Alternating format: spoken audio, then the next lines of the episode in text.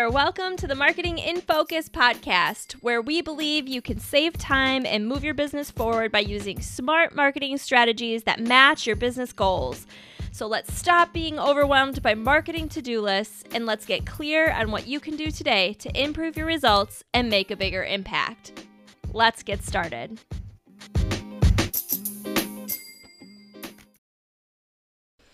Email is the OG of online marketing tools and continues to be a reliable tool for staying connected with your audience. It's a connection to your audience that you own, unlike Facebook, Instagram, Pinterest, or TikTok. You can get some awesome insights from your email analytics, and by setting up email automation campaigns, you can have it working for you while you lounge at the beach. Last week, I covered ways to add people to your email list, so today I wanted to talk to you about how to welcome your new subscribers with a series of emails designed to ensure they see your best content and give you the opportunity to prime them for your offer. We'll get into some nitty gritty details. So, if you're like me and love to listen to podcasts on the go, I've got you covered. The show notes are linked in the show description, so no need to stress about taking notes. All right, let's dive in. You've probably heard about a welcome series already, but let's be sure you're maximizing its potential. If you aren't already familiar with the welcome series, this is the email series that the new subscribers on your list get. When they raise their hand to jump on your list to stay notified of a new podcast episode or from downloading a free resource, they should be put down the path of a welcome series. Note that I didn't say new customers. You'll want to put new customers down a little bit of a different path, but we'll save that for another episode.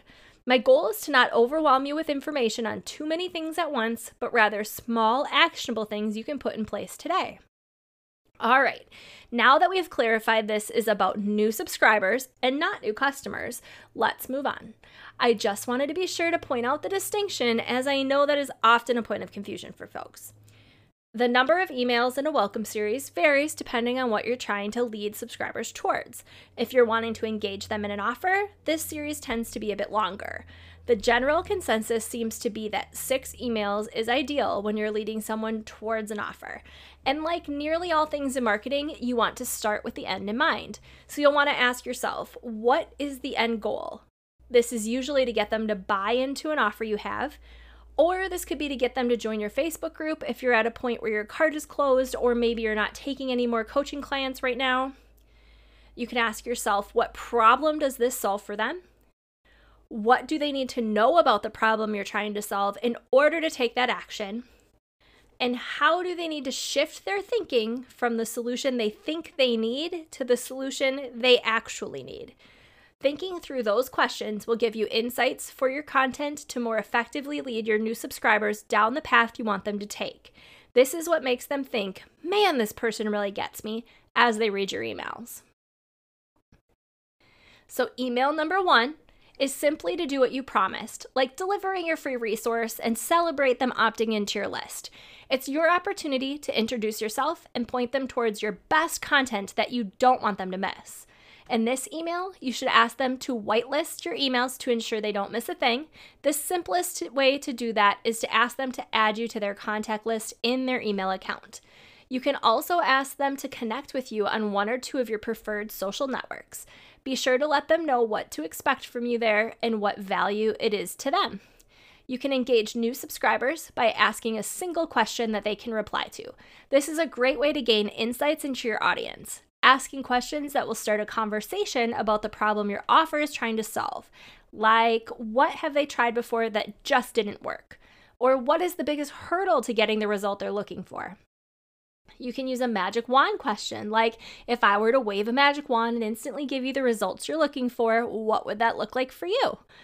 At the point someone joins your list, they are likely aware of the problem they have, but not, might not be aware of a solution or the right solution. Your second email should move them into being solution aware. This is your opportunity to start to shift their mindset from what they think they need to what they actually need. This concept always makes me think of the Henry Ford quote If I would have asked people what they wanted, they would have said faster horses. In reality, people wanted a way to get from one place to another more quickly.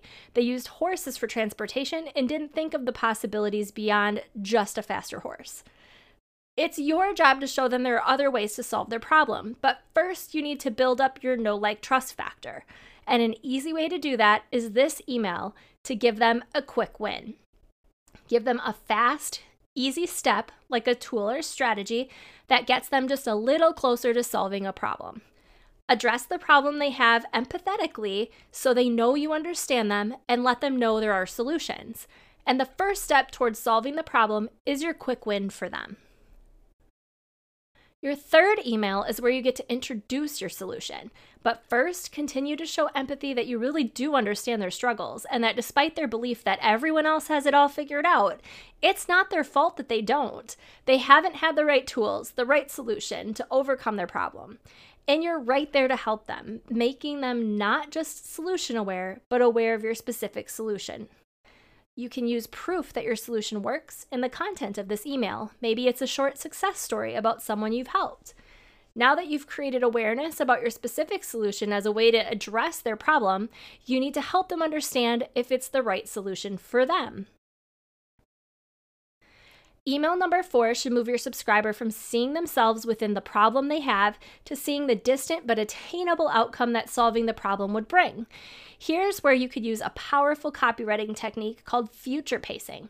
Think about what benefit they would get, not just in a few weeks, but months or even years later. Think about the unexpected value they receive over the long run from solving this problem. Then ask them to imagine themselves in that reality. At this stage, you can continue to use success stories within the copy to show them what they've imagined can be their reality. In email 5, you can dig deeper into the features and benefits of your offer and details like how to get started. You want to create some urgency, whether it's limited time pricing for jumping in right away or an offer that isn't available if they wait too long. You also want to create some loss aversion. You can give the alternative to not taking action, what it looks like to continue to be stuck or frustrated by their problem. Your sixth and final email should only be sent if they didn't take you up on your offer yet. This email can be short, sweet, and to the point as their final reminder to take action. You can use testimonials as social proof and leave it up to the subscriber to take the next step. Once your subscribers have gone through your welcome series, you can add them to your weekly email broadcasts. I do this by automatically tagging them subscribe in my email system and then sending my regular weekly emails to just those with the subscribe tag. If you aren't familiar with email tags or aren't using them yet, head back over to episode 16 where we discuss all things about email tagging. It's such a powerful feature and often so overlooked. And don't think just because you made your subscriber an offer in this welcome series and they didn't take it that you can't make offers to them in the future. It may be that they just aren't ready yet. They may need more nurturing through your regular email broadcasts to get to that point. Your welcome series is simply to get them into the mindset that you do sell things and to capture those who are ready to buy right away.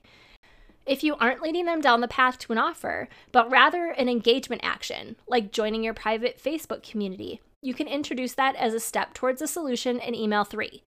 Instead of using success stories, you can tell them about what they can expect to get from the engagement, like exclusive strategies that you only share in your community, or support from like minded people who are facing similar challenges. In this case, you can make email number three your final email in the series, or give them one more nudge to take action if they haven't already in a short and sweet fourth email. Now, if you already have a welcome series in place, I don't want you to feel like you need to scrap it and start over. Look at the content you have already and see where you can make improvements. Look at the order your content is in in that series already. Are there emails that are maybe just a little out of order? Did you need to break some apart in order to add some more depth? You probably know by now that I'm not about recreating the wheel, but rather continually looking for ways to improve and refine what we've already got. So set aside some time on a quarterly basis to ensure your welcome series, your quick win, and your offer are still relevant to your customer and your business. Thanks so much for tuning in today. If you haven't already, be sure to subscribe to the show so you don't miss an episode. If you like what you're hearing, please leave a review to help others find it. If you'd like to connect off the podcast, I'd love to hear from you. You can find me on Facebook and Instagram at Kristen Miller Marketing. That's at Kristen Miller Marketing. Till next time.